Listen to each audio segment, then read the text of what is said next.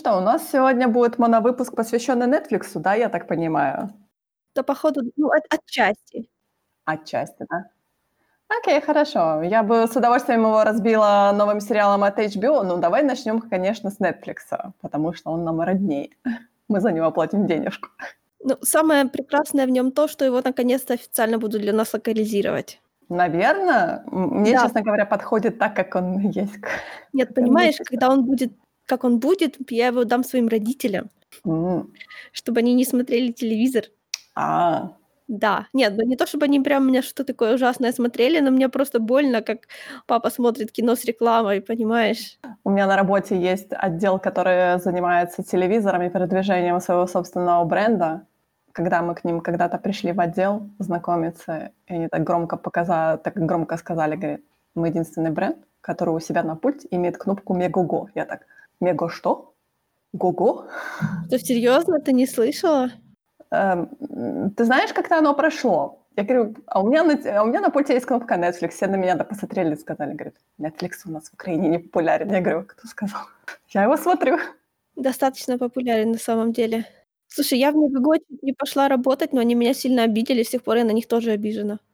А, я просто подумала, что это же нужно было додуматься, назвать сервис стриминговых или там, как они говорят, домашний кинотеатр, так странно, MEGOGO. Такое ощущение, что это табун каких-то лошадей. Ну, в общем, я им делала... Они из тех, кто посылает тебе тестовое задание, ты его делаешь, они потом не отвечают. А, ну в общем, вот. В жопу их. Никакого MEGOGO в моем доме. Я вообще, честно говоря, очень скептически смотрю на все, что с дубляжом. Я понимаю, ради этого пойти в кинотеатр и заплатить денежку, но смотреть это на своем собственном телевизоре нет, спасибо, до свидания. Хорошо, так вот Netflix, да.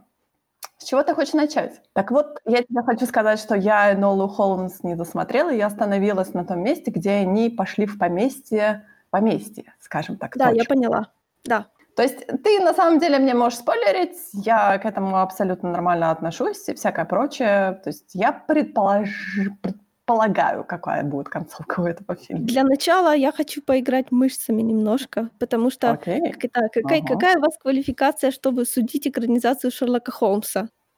Я должна сказать, что я не то что читала их все оригинальные рассказы, да, я читала их все, причем я себе купила издание, в котором они опубликованы полосами журнала «Стренд», как они были опубликованы первый раз. И в таком виде я их прочитала все, в оригинале, естественно. Причем читала я их не в детстве, читала я их уже перед выходом фильма с Дауни, потому что тогда только появился вот этот вот странный дискурс, когда типа «Шерлок Холмс не должен уметь там драться».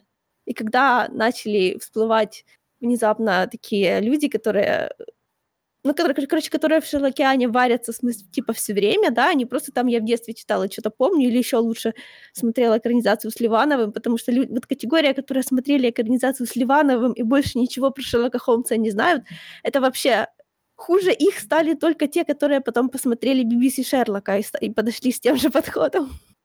Не шейми, пожалуйста. Но до того, это самое главное, как это, кидатели какашками в интернете были те, кто смотрел Ливанова. То есть, во-первых, Шерлока Холмса я знаю весьма неплохо, и, во-вторых, я люблю подростковые книжки. Я люблю даже не young adult, а вот тот вот возраст, который в английском языке называется middle grade, который про приключения детей, но не про отношения.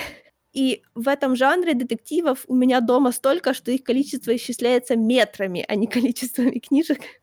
Я посчитала, 1,40 м книжек у меня на эту тему. Так что Нола Холмс — это как раз по моей части.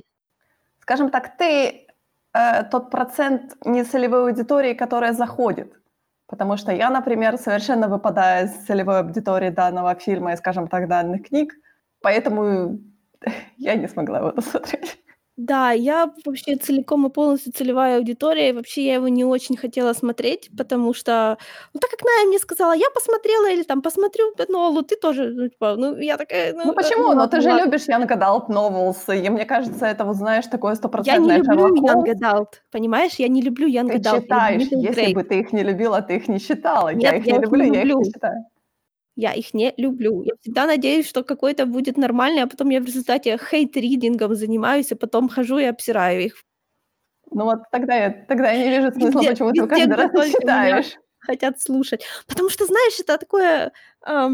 Люди, которым нравятся книжки, которые мне нравятся эти книжки тоже. Я каждый раз думаю, что, ну, вот же, блин, вот тут-то вот это уже выглядит, как будто это что-то нормальное, но всегда, оказывается, нет. В общем, Энола 100% относится не к Young Adult. Во всяком случае, этот фильм, который мне все время хочется назвать сериалом, потому что, по факту, это был сериал на 3 серии. Я не знаю, почему это фильм. А ты хочешь у меня, как у маркетолога, спросить, почему это был фильм, а не сериал? Я не знаю, ты не досмотрела до конца, но ты посмотрела 2/3. Да, я посмотрела 2/3, да, мне оставалось... То есть мне оставалось там, судя по таймингу, то полчаса, если отнимать титры, то, наверное, где-то минут 20. То да, серии. Ты знаешь, на самом деле я могу тебе объяснить, потому что, наверное, если бы это был сериал, я бы, наверное, бросила после 1 серии. А так как это более или менее фильм, то ты уже, как бы, тебя это форсирует о том, что, ну, блин, ну тут... Как бы досмотреть фильм намного проще, чем досмотреть сериал, по сути. Знаешь, в интернете сейчас все считают, что проще посмотреть сериал, чем фильм почему-то. Есть такие всякие популярные посты, знаешь, из серии юмора, типа посмотреть целый фильм — это тяжело, посмотреть там 24 серии сериала легко. Почему-то такой феномен есть. И по трейлеру я подумала, что это будет сериал, и я очень удивилась найти фильм. Да и потому, как он сделан, мне тоже, в принципе, очевидно, что это задумывался сериал. Так что это странно, странно. Но мы получили то, что мы получили. Чего это думать? Ты знаешь, может быть, судя по тому, на какую аудиторию как бы ориентирован данный, скажем так, фильм, то вполне возможно, что подросткам намного интереснее смотреть что-то по полчаса. Ну, там не по полчаса, скажем так, по 40 минут. То есть им намного, как бы, проще выделить 40 минут, чем смотреть 2 часа. Потому что на самом деле 2-часовой фильм — это кошмар. Но они же тоже биндж-вотчат, понимаешь? Сейчас все фильмы значительно длиннее, чем они были, ну, 20 лет назад. Сейчас 2:20 — это нормальная длина для фильма. Раньше 1:20 была нормальная длина. Вот когда смотришь старый sci-fi, вот это очень чувствуется. Открываешь фильм, а он всего меньше, чем 1,5 часа идет. Думаешь, капец, какой маленький. Как человек, который просидел 2 спарринг-сеанса, 2 башен и звонка, я тебе хочу сказать, что большие фильмы моя попа не любит. Поэтому я не понимаю данной тенденции о том, что давайте мы будем увеличивать фильмы. А давайте мы будем делать фильмы 4 часа. Ну, черт возьми, а почему бы и нет? Я не знаю, как-то это странно. Не знаю, чем данная тенденция вызвана. Как бы я понимаю, почему... фильмы, которые прокатываются в кинотеатре, потому что сейчас все говорят о том, что цены на билеты растут. Мы хотим получить за свои деньги больше. Понятное дело, что фильм, например, который будет идти 60 минут или, там, например, 90 минут, против фильма, который будет идти, там, сколько? 120 минут, да? Грубо говоря. То, естественно, как бы value будет больше у того фильма, который будет идти 120 минут. Но это так глупо. Мне не нравится это. Совсем. А это прекрасно, что тебе это не нравится, но ты к этому не имеешь никакого отношения, так что ты можешь говорить о том, что тебе это не нравится, но мир такой. Я ходила в один кинотеатр, у нас из таких комплексов, да, я ходила на «Пиратов Карибского моря 2», и это был такое ощущение, что в этом кинотеатре это был первый фильм длиннее привычного, потому что они почему-то сделали в нем перерыв в сеансе. Но на самом деле, потому что очень сложно высидеть, потому что, как бы, как зритель, я прекрасно знаю о том, что если тебе захочется посреди сеанса в туалет, то потом, возможно, ты не вернешься на этот сеанс. Да, почему? Я, правда, никогда не ходила, но... Ну, потому что уже не имеет смысла, потому что пока ты будешь ходить в туалет, пройдет минут, там, 15-20, ты пропустишь уже большой кусок фильма. Но деньги-то заплатил. Не знаю. Не знаю. Ну, смысл уже возвращаться. То есть, по сути, ты будешь смотреть концовку фильма, у которого половины не будет фильма. Знаешь, фильмы, которые идут 2 часа, ты можешь уйти, вернуться, а потом спросить, что я пропустила, и ответ будет ничего. Ну, не знаю. Это я понимаю, да-да-да, что ты намекаешь на фильмы Вильнёва, они такие, но не все фильмы. Нет, знаешь, у меня такое с кем-то было. С кем-то я была в кино, кто-то вот ушёл, вернулся, и кто-то спрашивает, что я пропустила, я так... Да вообще ничего, честно говоря. У меня был один смешной момент, когда я смотрела 3-го «Спайдермена» в кинотеатре, и я заснула. И в итоге я проснулась, но меня уже растолкали, и, типа, я спросила, говорит, а чем закончился фильм? Все такие, типа, мол, все хорошо? Я так, окей, хорошо, я вам поверю. Я так, ты знаешь, до сих пор третьего Спайдермена так и не досмотрела, потому что мне уже неинтересно. Я не представляю, как бы я заснула в кинотеатре, но меня сложно вообще усыпить. Я хорошо сплю только, когда я должна работать. Хватит говорить про длинные и недлинные фильмы. Возвращаясь к Ноле Холмс, которая идет сейчас на Netflix, и которая в данный момент занимает второе место в рейтинге по Украине. Я тебя поздравляю. Я за нее рада, да. И рада, что уже столько времени прошло, она все еще держится. По-моему, сколько? 2 недели? Всего? Да, но 2 недели это много. Я помню, когда я смотрела эту Warrior Nun, то она, в тот день, когда я ее смотрела, типа 2-й или 3-й, то она была высоко в рейтинге, а потом почти сразу упала. А видишь, это еще держится. Потому что, может, ничего нету больше интересного. Ну, я не знаю. Ну, так вот, ты знаешь, ты затронула тему о том, что, типа, хардкорные фанаты Холмса как-то не очень хорошо относятся к данной экранизации, да? Скажем так. Да? Я не знаю. Мне показалось, ты на это намекала. Наоборот, я намекаю на тех, кто видел Холмса в одной, в скобках, единичка ипостаси, вот те относятся плохо. Потому что, знаешь, каждое поколение почему-то, вот, знаешь, персонажа, который был на экране, по-моему... Сейчас. По-моему, Шерлок Холмс — это персонаж, который был на экране больше всего количество раз. Вот, да, Шерлоку Холмсу присудили премию рекордов Гиннесса за то, что это самый изображаемый литературный персонаж в кино и на телевидении. Пока что он появлялся 254 раза. Условно говоря, у него есть 254 экранизации. Ну ладно, хорошо, допустим, 150. Мы отринем всякие эпизодические моменты, да. Его очень много раз экранизировали. И так как он уже как бы входит достаточно в public domain, хотя у него есть, собственно, правообладатели, я не знаю, как это точно работает, но про него постоянно пишут фанфики в кавычках. То есть ты можешь написать свою книжку про Шерлока Холмса и издать ее. Почему ты этого не делаешь? Как-то мне как-то не тянет. Но опять-таки, потому что их уже очень-очень-очень много. Шерлока Холмса и в свои истории тягают все, кто попало, да, потому что хочется, там, если у кого-то, я не знаю, детектив тех же примерно лет, типа конца какого там 19 века, то они тягают Шерлока Холмса к себе.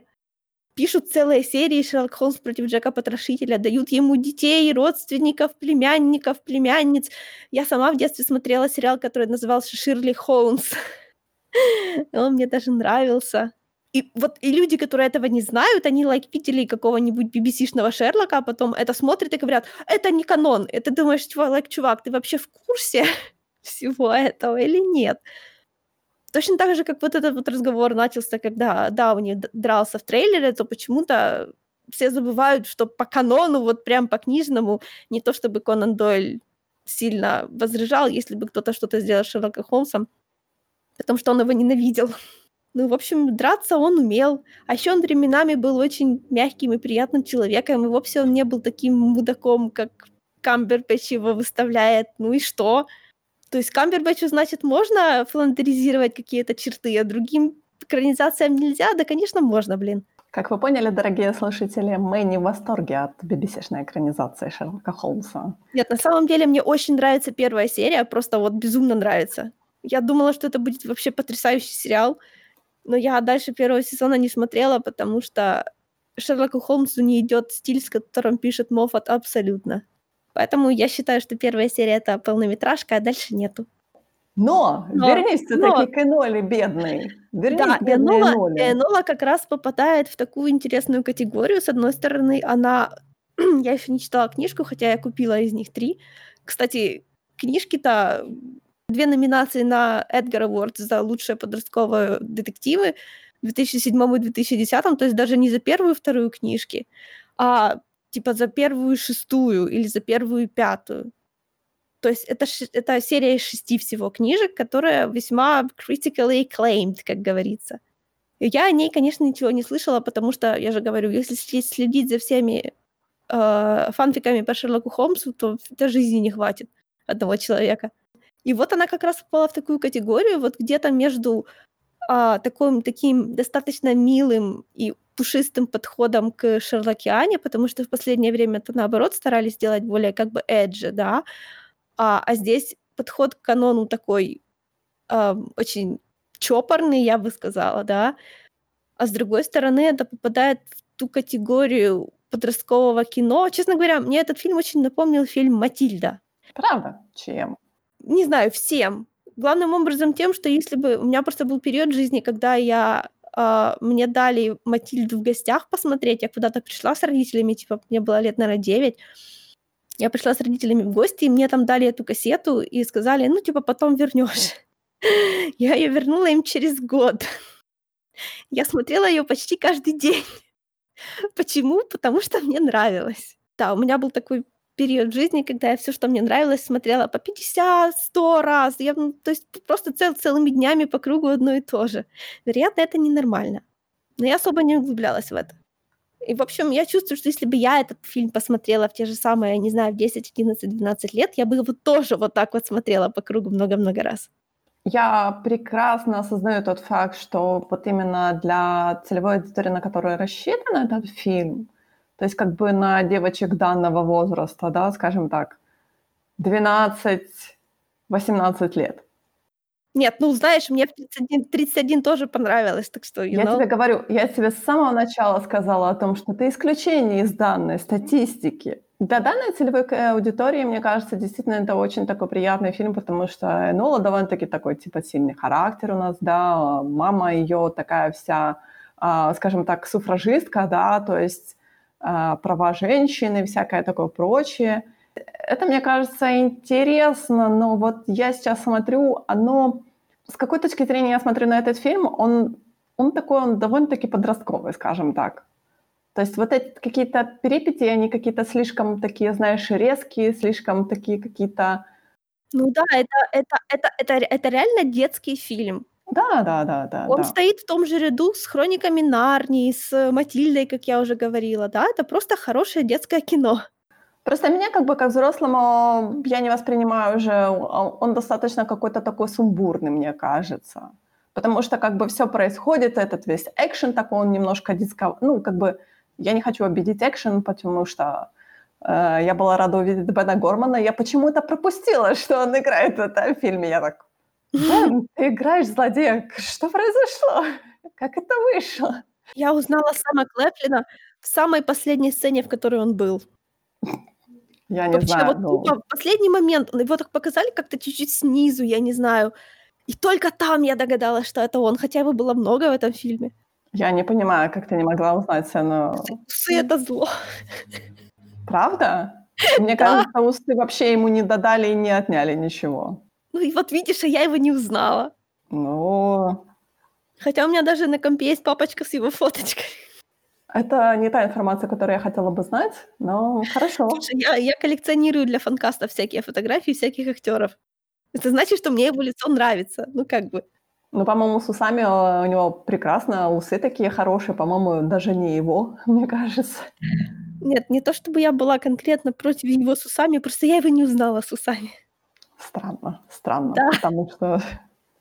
То есть, как бы, да, весь этот экшен, он такой немножко подростковый, такая вся Энола, такая типа, мол, ща я надеру взрослому мужику задницу, и взрослый мужик такие, я так, да, увы, жизнь такова.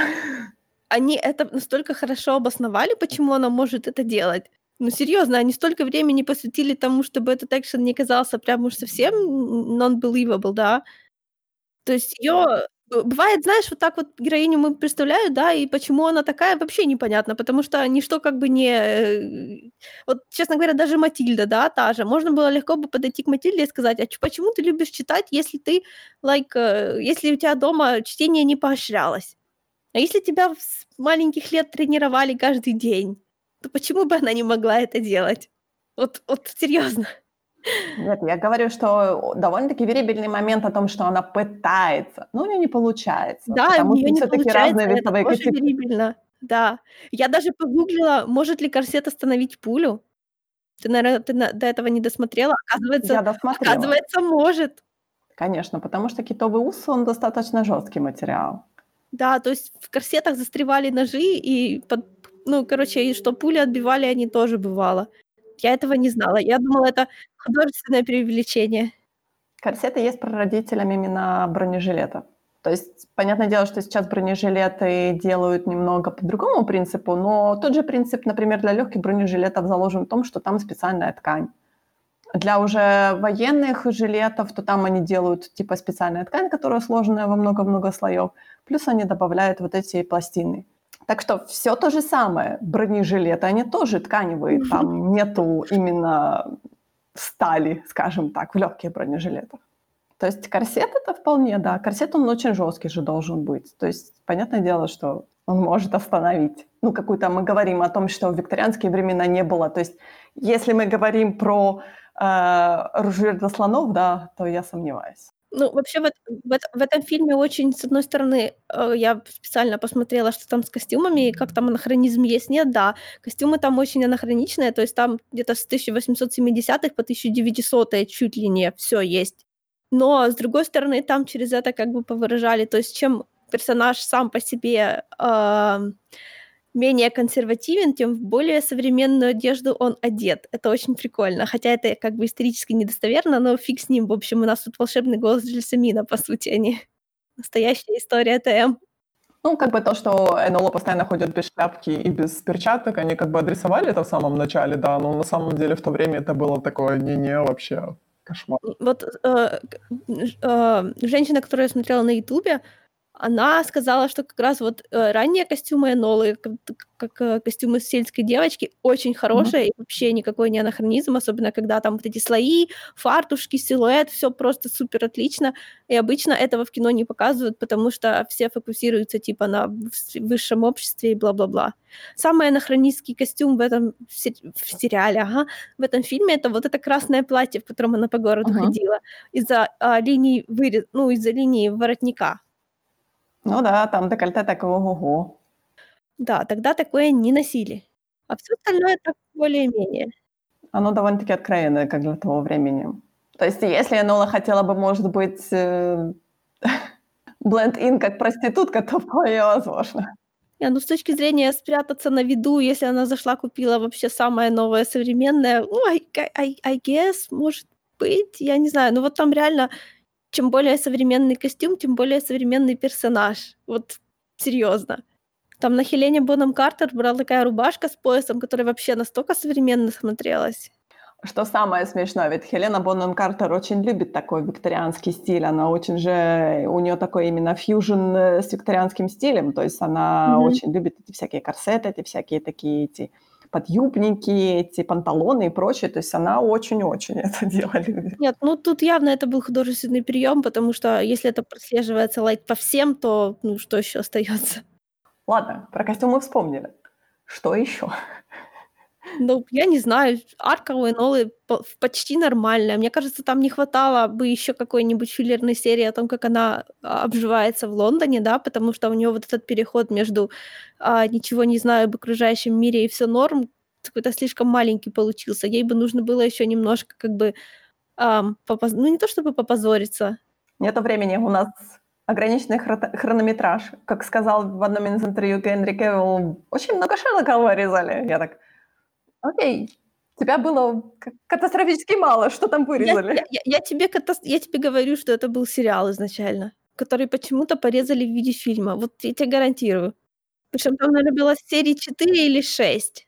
На самом деле ты забыла упомянуть о том, что сейчас Netflix, они замешаны в лawsuit, да, против Шерлок Холмс и Стейт. Угу. Где их обвиняют в том, что они показали Шерлоку Холмса слишком эмоциональным. Пусть почитают книжки. Но это же Шерлок Холмс и Стейт, понимаешь? Я не знаю, это для меня полная загадка, почему так происходит. Мне кажется, вполне возможно, что ты знаешь, типа, на волне популярности. О, давайте мы снимем с Netflix пару там миллиончиков. Ну и пусть у них много.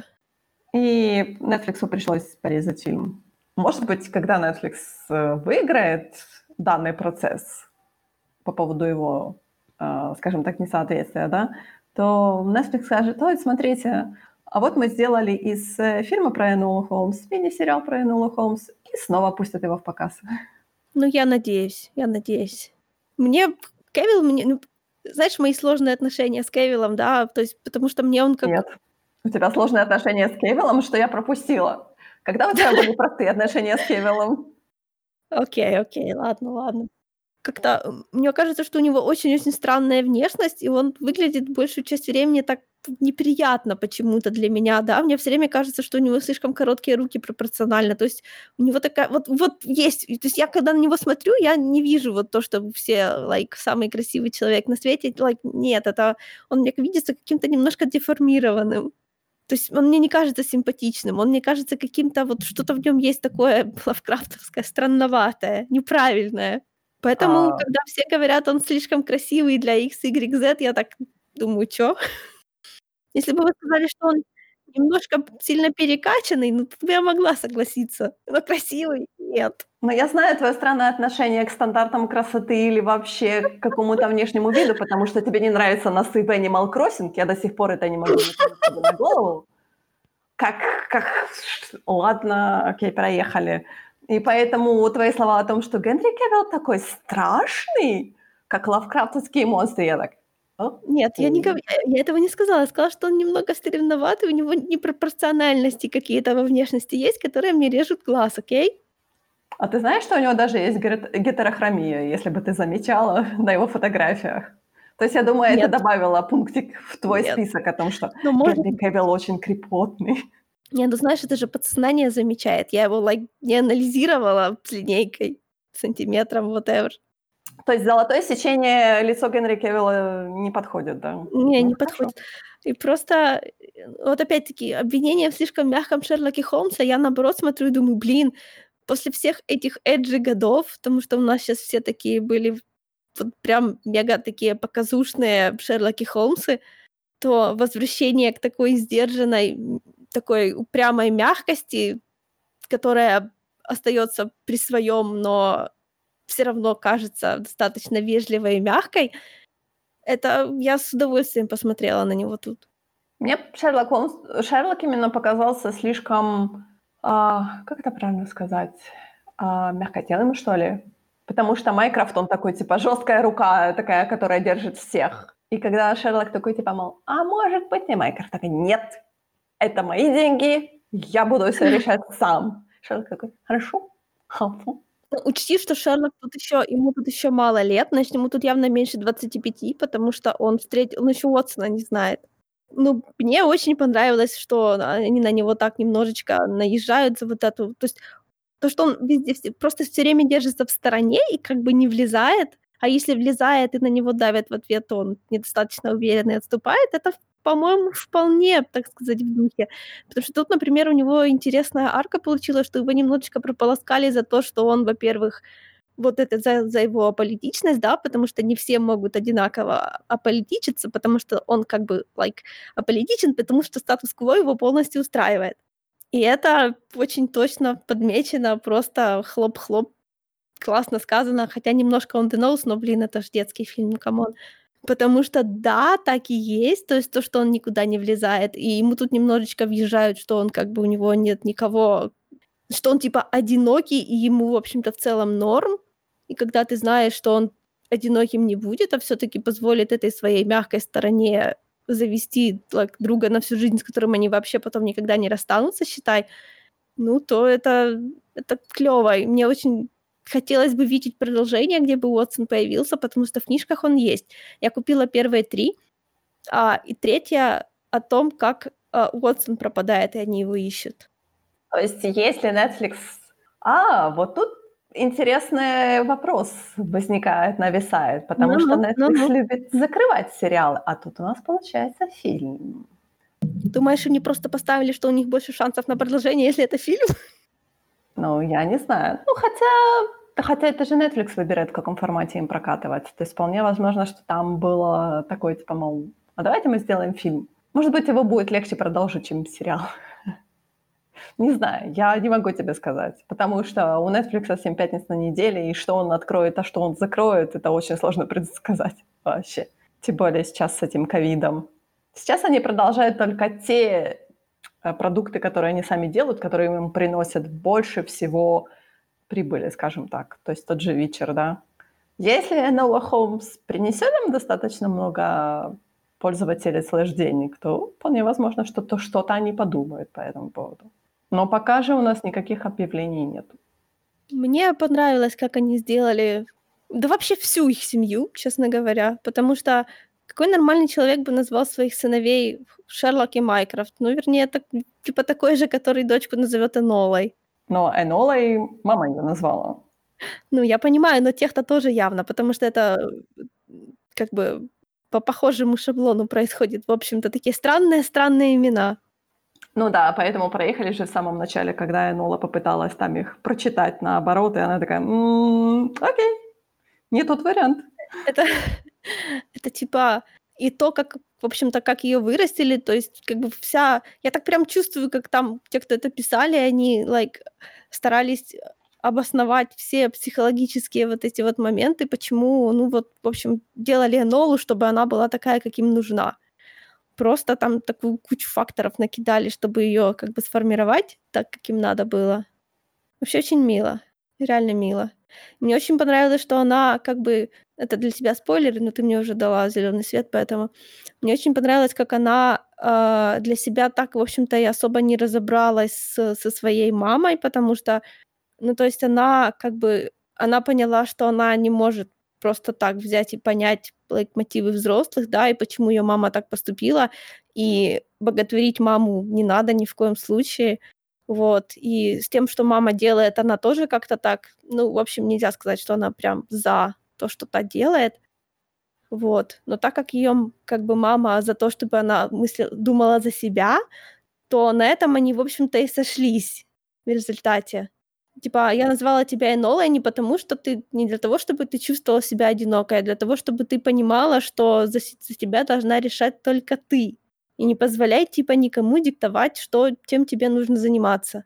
Ну да, это такой как бы мотив, который проходит весь фильм, потому что, по крайней мере, до того момента, как я посмотрела вот эту 2/3 фильма, то, по-моему, они это поднимали, этот лемотив, где-то раз 6, если не 5, если не больше. Мне нравится, что Энола много раз не справлялась с тем, что пыталась сделать, потому что, ты знаешь, сейчас любят давать непогрешимость своим главным героиням. Энола весьма погрешна, но это её не останавливает.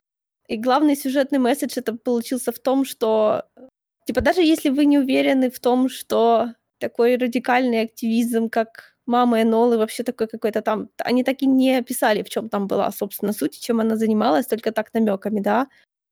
То есть, типа, что даже если вы не занимаетесь вещами на таком глубоком уровне, то даже в мелочах, вот как они в результате приняли, собственно, этот закон, то даже в мелочах вы можете продвигать прогресс, потому что иногда один голос решает достаточно много.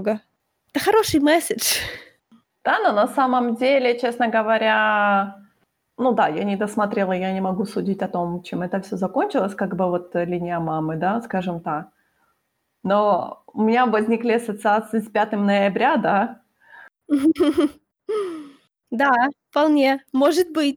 Честно говоря, я не знаю, день Гая Фокса, были ли у него какие-то феминистские параллельные течения? Вот вообще не в курсе. Ты знаешь, это очень...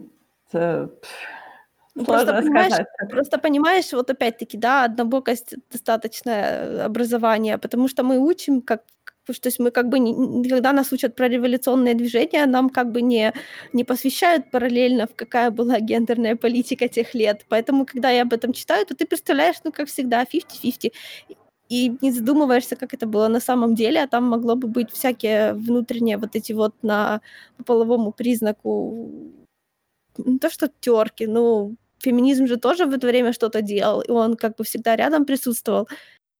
И какое положение в этом аспекте было, я понятия не имею. Мне кажется, ты знаешь, что такого понятия, как бы, как феминизм, всё-таки суфражистки у нас появились только в начале, скажем так, 20 века, то есть не появились даже, они всё-таки были до этого, просто именно само движение такое пришло в движение, скажем так, движение пришло в движение, да, извините за каламбур. То есть именно в начале прошлого века, скажем так, и поэтому как бы вот это явление как феминизм, оно всплыло, да? Ну, суфражистки, вот я буквально открыла Википедию, и это движение в Британской империи после 1869 года, то есть как раз, в принципе, да. Но на самом деле, ты знаешь, мне кажется, что все-таки 5 ноября для них просто считается, не для них, просто вот день Гая Фокса, он просто считается как бы днем революции, скажем так, днем того, что что-то можно сделать. Скажем так, ну, довольно-таки действительно радикальным как бы методом. Нет, день Гая Фокса 1605, это далеко до. Ну да, далеко до, но мне кажется, ты знаешь, на самом деле все-таки нарративно именно день Гая Фокса, он очень постоянно о нем вспоминает, вот потому что у нас даже есть экранизация V for Vendetta, да, у нас есть экранизация комикса, скажем так. Нет, ну это V for Vendetta, она как бы немного sci-fi, наверное. Я тебе скажу, что нет. Ты ее смотрела? Да, я ее смотрела, но не читала. Что мне нравится в V for Vendetta, я постоянно возвращаюсь к этому фильму, о том, что там именно твое отношение к революции. То есть ты можешь закрывать глаза, ты можешь закрывать уши, но все равно революция это настигнет тебя в какой-то момент. Мне показалось, что оно какое-то такое, как альтернативная история, ну что-то такое, ну не привязанное к нашему миру. Но... Ну, во всяком случае, ну, не буквально напрямую это произошло в 1930 году под Рождества Христова ТМ. Это, конечно, нет, но я не знаю, вот как-то, ты знаешь, ты странно восприняла этот фильм. То есть я восприняла именно как отношение к революции, о том, что все-таки народ должен знать, что он стоит над государством, скажем так, что он дает... работу этим всем министрам, президентам и прочее. То есть народ всегда важнее в этой стране. И иногда народ об этом забывает. Он так далеко не пошел. Там непонятно, он что... Как раз он пошел, этот фильм, так далеко, потому что в итоге народ сплочился. Нет, ты говоришь про Ви против Вендетта, я говорю про Энолу. Ага. В Эноле там непонятно, что за движение по факту. Ну, в Эноле это, получается, движение, оно только зарождается, скажем так. То есть есть потребность в этом движении, скажем так. Да, тоже да. А каждый раз, когда возникает потребность, то нужно что-то делать для того, чтобы подкармливать эту потребность. Потому что на самом деле, как только потребность она у тебя появилась, она сама по себе не стихнет, о чем многие забывают. То есть, родившись один раз, она будет постоянно выплывать на поверхность. И вот тут надо делать так. Либо надо брать ее в узды, да, как у нас иногда бывает о том, что у нас стеснение и прочее, да, либо нужно все-таки больше и больше развивать это движение. Но вот в Эноле оно как бы показано о том, что это движение потихоньку развивается, да. И это говорится о том, что вот в данный момент в современности мы имеем то, что мы имеем. Мы можем голосовать женщиной. Да, просто там это не основная сюжетная линия. Она там просто для описания сеттинга, считай. Так как у нее нет ни начала, ни конца, то есть там нет никаких выводов с этой линией связанной. То есть имеет значение только то, что для Энолы лично значит. Хотя мне интересно, конечно. То есть это реально это какой-то такой даже не Б-плот, а С-плот, на котором может держаться целая большая арка эпизодов. Это выглядит как сериал, я не могу, ну. Но напиши петицию Netflix. О, камон, они все прекрасно понимают. Они все знают. Еще мне очень понравилось, что в этом фильме по факту нет любовной линии, потому что между этими персонажами ничего не происходит. Это прекрасно. Это когда-нибудь будущее, но сейчас ничего. Ну а как же линия между Headmistress и Майкрофтом? Я так понимаю, что вполне возможно, что она односторонняя, но все равно было очень весело. Да, я бы это не считала любовной линией. Хотя, ну, может, у нее и... Я не помню, что там у Майкрофта в этом плане. Ну, а твой, скажи мне, итоговый вердикт по поводу Нолы Холмс. Я так понимаю, что ты ждешь все-таки продолжения. Тебе хочется больше. Да, я хочу больше. Я же говорю, я почитаю книжки. Я поставила на IMDb 8. А средняя оценка у нее, по-моему, 6,5. 6,7. То есть я, в принципе, типа как согласна с тем, что это не суперфильм, но так как в нем много любви, то я с удовольствием поставила ему 8, и мне не жалко. Еще мне безумно понравился Лестрад в этом фильме. Правда. Я знаю, что он появляется дальше, еще дальше. Где? Нет, ну в том смысле, то, что я его видела, он был странно подчиняющийся Майкрофту, я так Хорошо. Ну, потому что, ну, это понятно, почему. Не то, чтобы прям подчиняющимся, но ты знаешь, когда тебе... Ну, ладно. British policy. Когда тебе британское правительство что-то говорит делать, ты делаешь. Но он был очень... Вот его было мало, и он мне очень понравился.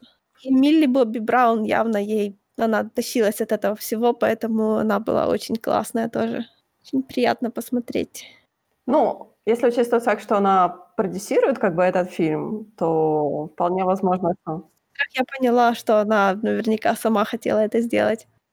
Да, вполне возможно.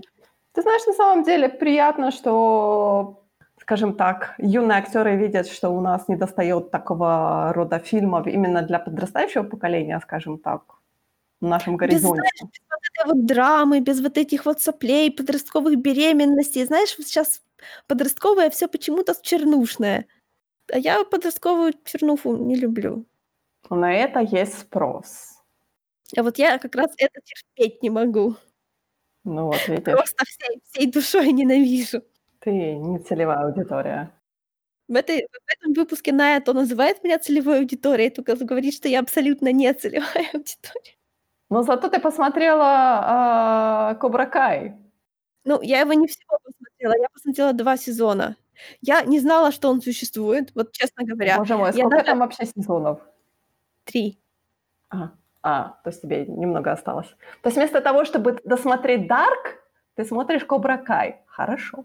«Кобра Кай» гораздо приятнее смотреть, чем Dark. Я тебе это вспомню еще. Ну-ну, «Кобра Кай». Про что хотя бы этот фильм? Я знаю, что там что-то есть про карате. Точка. Да, знаешь старый фильм 84-го года «Карате Кид»? Нет, вообще. Ну, точнее, я знаю о его существовании, я знаю, что у него был, по-моему, пару, скажем так, лет 5 назад, наверное, ремейк. Да, или сиквел. Наверное, всё-таки ремейк, потому что, да, это был ремейк, там еще снимался сын Уилла Смита. Нет, смотри, у него были сиквелы еще старые, еще в 90-е, да, и был ремейк в 2010-м, типа, и в... Вот на ремейк я ходила в кино, потому что у меня подруга одна очень хотела посмотреть, и мы на её день рождения все радостно на него пошли. И тогда я оригинальный «Карате Кид» не смотрела. Ну, теперь я его посмотрела. Теперь я знаю, что это фильм, который чуть ли не стал основателем жанра вот этого фильма, как подросток тренируется и становится лучше, и все такое. То есть сам «Карате Кид» 86-го года, нет, какого там, 4-го года, это очень милый фильм, это такой тоже детский фильм, вот, знаешь, пожалуй, из той же категории, что и Нола, и Матильда, и «Один дома», и все такое. Там вполне себе стандартный сюжет, как латиноамериканского мальчика, он переезжает с мамой в, скажи мне, я скажу, как этот фильм называется, «Резеда Лос-Анджелес». Переезжает в этот район из Нью-Джерси, идет в школу, и все там у него не складывается, и он начинает общаться с девушкой, у которой есть бывший парень, который стоит в каратэ-клубе, где этого парня безумно булят, но парень все равно считает себя, знаешь, вот этот вот крутой булли-тип, который на самом деле морально сломлен, потому что у него больше ничего в жизни нету, да. А у мальчика, нашего главного героя, которого зовут Дэниел Ларуссо, в пансион, в который они въехали, там жил такой старый японец, мистер Мияги, который знал карате. Они вместе с мистером Мияги, тот его натренировал, он вступил в турнир, и в результате этот наш Дэниел Ларуссо подрался с главным своим антагонистом, Джонни Лоуренсом. И там прикол в том, что типа вот этот каратэ-клуб, который назывался, собственно, «Кобра Кай», да, это был плохой каратэ-клуб, потому что там учили драться ситхски.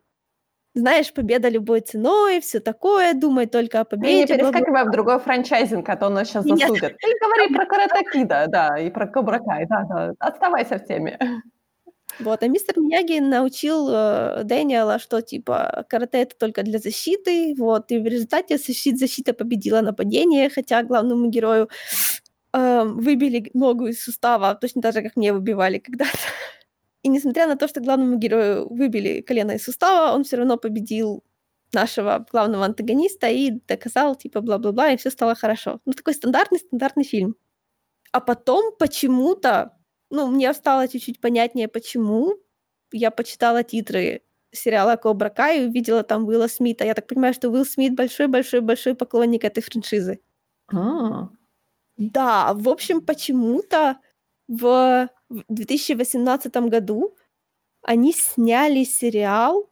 Сейчас вышло 2 сезона, один в 2018, другой 2019 года, и выходили они на Ютубе.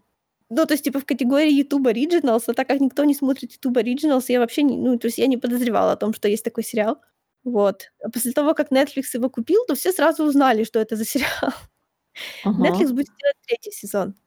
И там, короче, суть в том, что этот сериал собрал всех оригинальных актеров, кроме, собственно, мистера Мияги, который, понятное дело, к сожалению, уже умер, и девочки, в которую был влюблён главный герой. Она тоже не вернулась. А все остальные вернулись.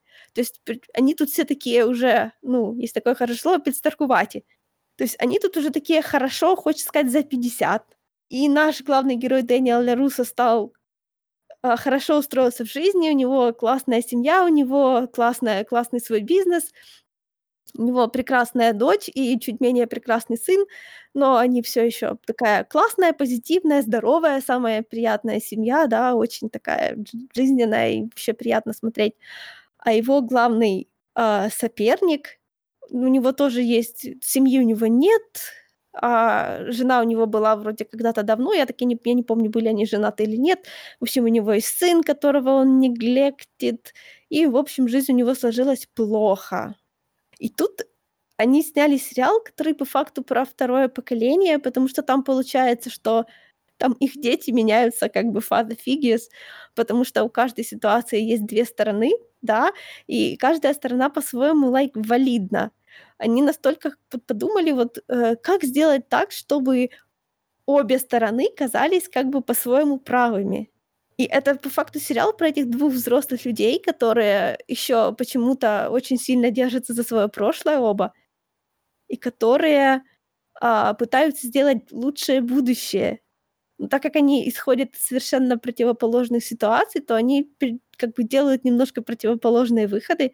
И получается, это такой, знаешь, сериал инь-янь, потому что тут как бы нету вот конкретно добра и зла, они тут оба такие, ну, несовершенные, да. Угу. Там, в общем, все меняется, как бы переворачивается с головы на голову, да, потому что тот, кто был в детстве изгоем, стал по факту крутым, да, и не понимает, что он начал зарываться, что он уже сам начал превращаться немножко в того...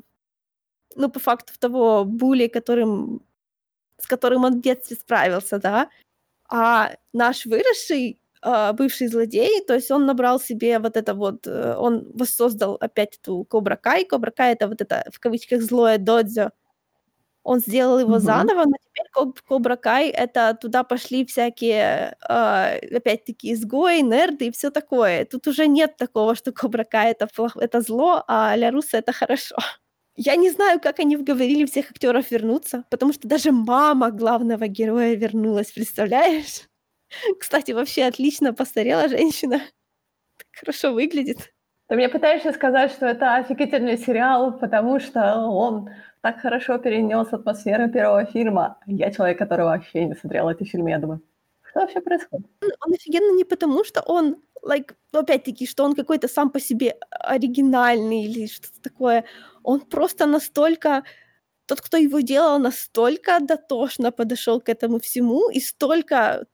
То есть видно так много любви, так много веры в этот проект, потому что когда ты начинаешь описывать, что это за сериал, то все так на тебя начинают смотреть и говорить, подожди, чё? Кому это вообще в голову пришло? Это все равно, что, я не знаю, снимать продолжение «Один дома» с детьми Макалея Калкина. Это должно быть как бы плохо, потому что это должно выглядеть как второстепенный продукт, который пытается нажиться на известности своего предшественника. Но это не так. Он только на нем так крепко стоит ногами, чтобы запустить по факту свои сюжетные линии. А так он ничуть не хуже, а я бы даже сказала, во многом и гораздо интереснее, чем черно-белый первый фильм. То есть если тот фильм был черно-белый, то это такой конкретно инь-янь. Я просто не могу понять, что тебе конкретно что тебе конкретно понравилось в этом сериале. Персонажи отлично написаны, эти два взрослых человека, которые почему-то снова начинают переживать вот эти вот свои, которые так никогда и не... То есть для которых это в детстве так много значило, что они даже взрослыми, когда начинают опять сталкиваться с тем миром, не могут не быть затянутыми в него, потому что у них есть как бы своя мораль и философия, и они хотят ее показать и себя освободить от тяжести того, что произошло с ними в детстве.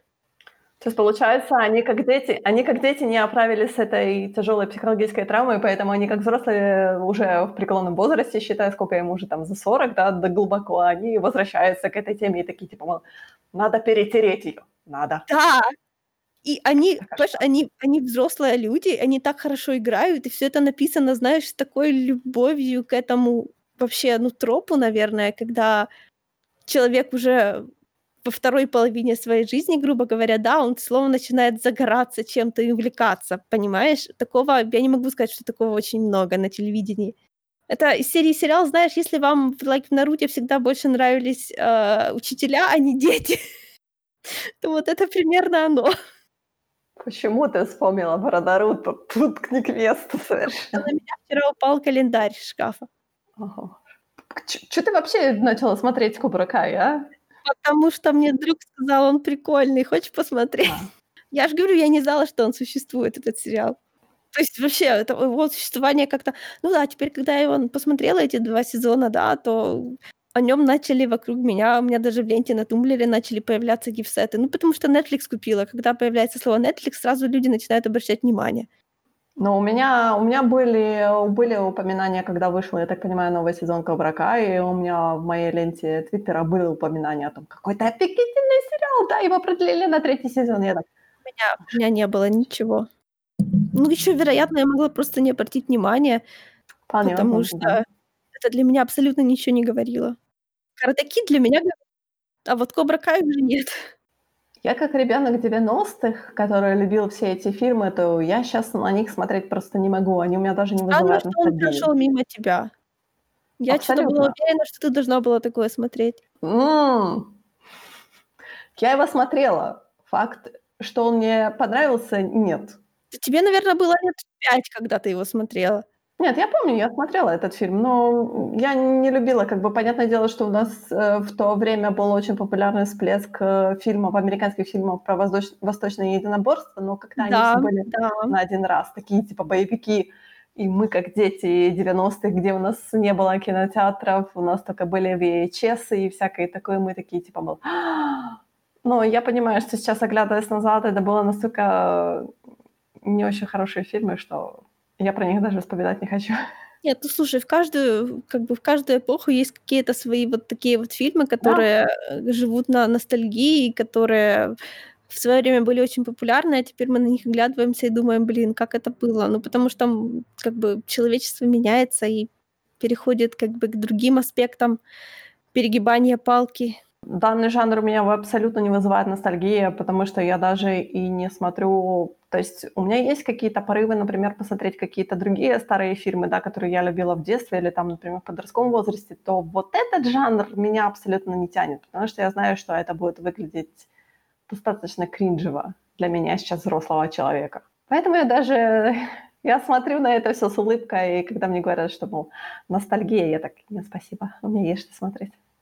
Ну, у меня ностальгии нету, по-моему, фильм был, но опять-таки он детский, но он все равно хороший. Я помню, я смотрела, конечно, я его смотрела, потому что нам еще оставалось делать дома, как смотреть эти VHS-овские кассеты, которые были куплены на рынке Петровка. Опять-таки интересная тема в оригинальном «Карате Киде» поднимается тема японской диаспоры в Америке и Перл-Харбора. В детстве я бы это не поняла совсем.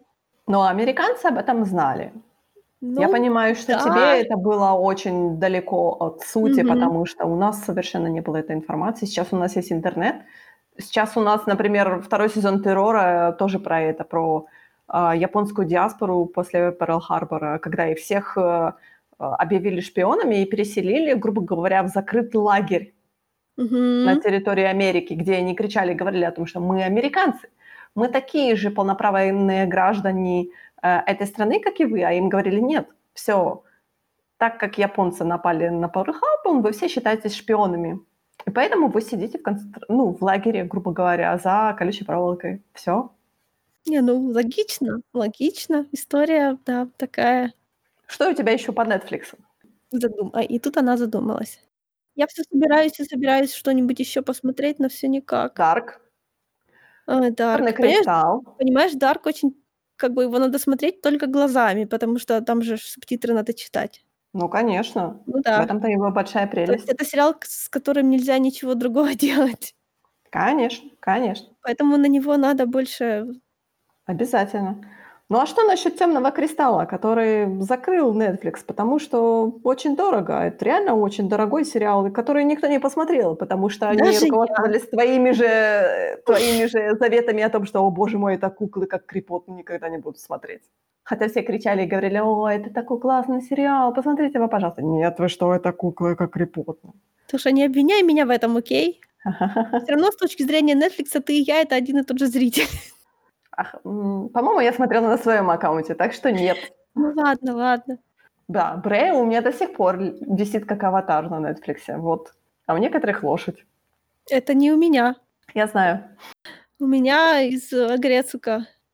Кстати, 3-й сезон Агрецуко. Да, мне надо столько всего. Мне надо посмотреть 3-й сезон Агрецуко, мне надо посмотреть 2-й сезон The Hollow, опять-таки гипотетический Dark. The Hollow, 2-й сезон. Я посмотрела 2-й сезон The Hollow. Мне, честно говоря, он понравился меньше, чем 1-й сезон. Потому что мне показалось, что 2-й сезон как-то повторяет 1-й сезон, но немножко они перевернули некоторые тропы. И я так, окей. Еще скоро выходит уже 3-й сезон этой самой Keep and the Age of Wonder Beasts, который придется тоже смотреть. О, боже, как тяжело. Я хочу знать, чем там все кончится. Это классный сериал. Очень хорошо написан. Хотя он не совсем в моем вкусе, я все равно вижу, что он классный. Мне нравится, что каждый раз, когда мы сходимся, и мы говорим, а как насчет сериалов, которые мы смотрим? У нас сериалы, которые мы смотрим, расходятся такими параллельными линиями, которые никогда не пересекаются. Ну и что в этом плохого? Мы не можем обсуждать те сериалы, которые мы смотрим. Так вот, что я хотела разбавить Netflix. Прекрасная документалка от CBS, которая называется «Консольные войны». Звучит, конечно, страшно. От этого название очень-очень долго бегало. Потому что на самом деле войны PlayStation и Xbox очень скучные, скажем так, точка. Mm-hmm. Но эта документалка прикольная тем, вот мне она как маркетологу очень зашла, потому что тут рассказывается именно приход Sega на американский рынок. Там очень интересный факт был о том, что в 80-х, 90-х годах на рынке Америки, на рынке консольной, видеоигр была абсолютная гегемония Nintendo. Просто. Nintendo был громаднейшим монополистом. И они были в этом плане очень-очень злой компанией. На самом деле. Я, честно говоря, никогда и не думала, что американское подразделение Nintendo, оно до такой степени не как вампир были. Они просто всасывались и высасывали своих оппонентов досуха просто. Слушай, я сейчас немного нахожусь в этом самом, в контексте покемонов на Nintendo. Из того, что я узнаю про Nintendo, я все примерно в таком духе и узнаю. На самом деле, Nintendo очень классная компания в том плане, что сейчас у нас есть, доминирует на рынке, да, Microsoft с Xbox и Sony с PlayStation, да, и это те две компании, которые изначально никогда не занимались видеоиграми, скажем так. Nintendo же это старая компания, которая начинала с настольных игр, скажем так. То есть, с классических японских, с Го, с Майджонга и с прочим, да. То есть, они старая компания. И про старую я говорю, что они в 1890-х годах, по-моему, основаны. То есть, на минуточку, это компания, которая занимается видеоиграми сейчас, и они до сих пор живы. И мы говорим про новичков, которые Sony, PlayStation, да, и Microsoft, которые такие, это именно компании, которые новориши, скажем так, у которых много денег. И они могут вкладывать эти деньги в свое развитие, в развитие игр, покупку игр, да. То есть то, что мы говорили в игровом подкасте. В этой документалке было очень интересно о том, что у Nintendo на тот момент, на 90-е годы, появился конкурент, Sega появилась, да, как конкурент. Но Nintendo на самом деле очень с прищуром смотрел на Sega, потому что они понимали, что они захватили этот рынок. Все, они никого не пускали на этот рынок вообще. И у Sega было очень-очень-очень тяжело им пробиться в эту нишу, в нишу консольных видеоигр. Там очень интересно с точки зрения маркетинга, они на самом деле очень веселая, довольно-таки такая классная документалка о том, как они пытались искать свою целевую аудиторию, как они пытались зайти в ту нишу, в которую Nintendo не хотел заходить, потому что Nintendo в то время позиционировался как бы для консоль, для детей. То есть у них была пачка игр, которые там Марио, да. То есть это такие более 8-битные игры, которые были именно развлечением для детей. И подростки как бы смотрели на эти игры немножко с прищуром. И тут у нас приходит Sega, у которой игры, они более как бы соотносятся к подростковой аудитории. То есть Sonic, Mortal Kombat, который, кстати, одновременно вышел и на Nintendo, и на Sega, но на Sega он вышел без цензуры. О, понятно. На Nintendo он вышел с зеленой кровью, на Sega он вышел с красной кровью. Ну, то есть с обычным цветом крови, скажем так. Как бы подростки сказали о том, что Sega более класснее, чем этот низкосортный Nintendo, который для маленьких деток, да, скажем так. Mm-hmm.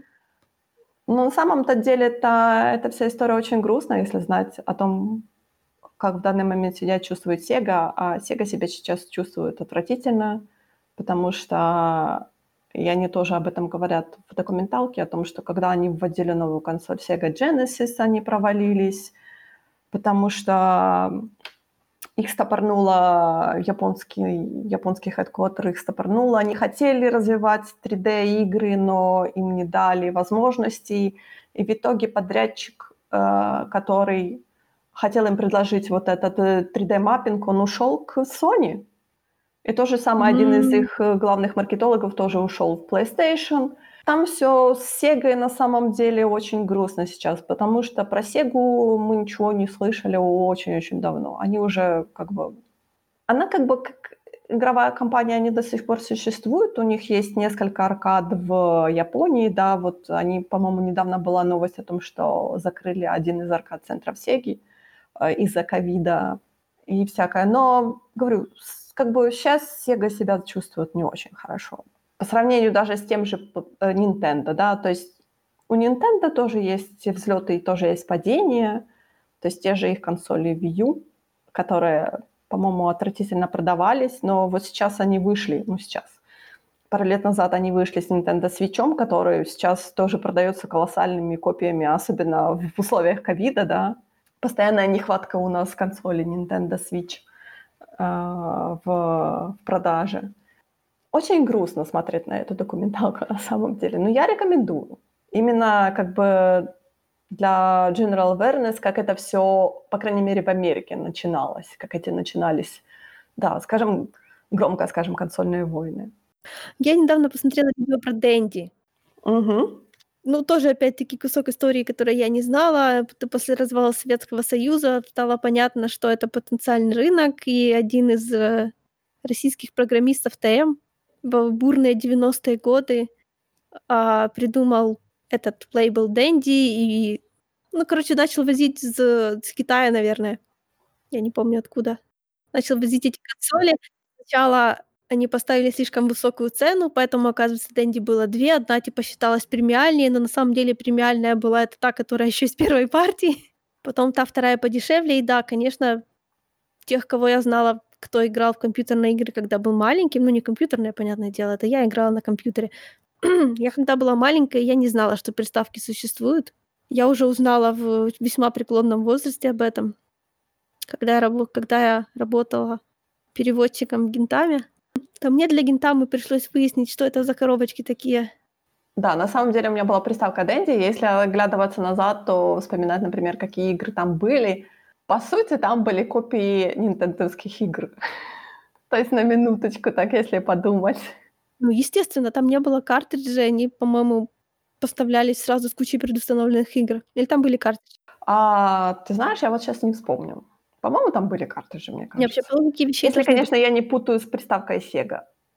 Я помню только, что там прям в комплекте шло, 100 игр. Я не знаю, как они были на приставке уже или на, собственно, жестком носителе ТМ. Вот этого, честно говоря, не помню. Я помню только, что у Dendy были они, по-моему, желтого цвета, а Sega была черного цвета. И чем Dendy был классен, это, по-моему, там были вот эти аксессуары, то есть там был пистолет, типа, когда там такая дурацкая игра, когда нужно стрелять уток, ты типа собака, которая стреляет уток. То у тебя был пистолет, и ты мог там, типа, не контроллером, да, а у тебя пистолет был контроллером, ты пиу-пиу-пиу делал. Я помню, моих родителей это всегда так немного так... Я понимаю, почему это сейчас у меня вызывает такую немного тоже странную ассоциацию.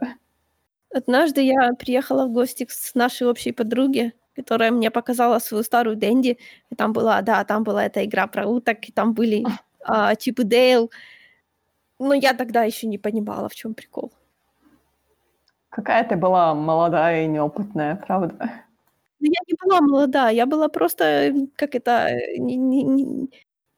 не из этого фандома, в общем. Я играла в плохие порты всего этого на ПК. У меня ПК был еще, в котором нужно было Windows запускать из DOS, а чтобы запустить Windows, нужно было в DOS-овой строчке ввести команду Windows 95 и нажать на Enter. Мне было, 6 лет, когда меня этому научили. Вот тогда я играла в игры, которые были портами плохими. Я только недавно узнала, что, оказывается, в диснеевском Аладдине в игре там был звук, потому что у меня звука не было. Странно, потому что в диснеевском Аладдине есть на одном из уровней, тебе нужно искать мелодии. Я не знаю, как я это понимаю. Как ты играла в эту игру? Я до сих пор не понимаю. Ну, если много раз что-то делать, там же вариантов, маловато. Как ты вообще? Да, ну ладно, это, наверное, будет, да. Аладдин без музыки, как игрушки, прибитые к полу. Это будет обсуждение для следующего игрового подкаста. Очередное обсуждение о том, как разнятся стили игры на EMA, да. Как вообще можно так играть в игры? По-разному. Слушай, я же не знала, что там должен быть звук, окей? Ну, хорошо. Незнание не освобождает тебя от ответственности. Освобождает. Я была несовершеннолетняя. Я была даже вообще близко несовершеннолетняя. Нет. В таком возрасте даже в тюрьму не сажают. Никакой ответственности нету. Ну, я думаю, на этой веселой ноте мы можем заканчивать наш подкаст. А в следующий раз... я даже не знаю, что в следующий раз. На самом деле, я думала, что мы сегодня поговорим про прекрасный сериал от HBO, который называется «Взросшенные волками». Но, честно говоря, мне нужно еще переварить последнюю серию, которая вышла вот буквально недавно. Я до сих пор не знаю, что там случилось. Я посмотрела серию, но я до сих пор не знаю, что там случилось. Так что, может быть, в следующий раз, а может быть и нет. До следующего раза. Пока.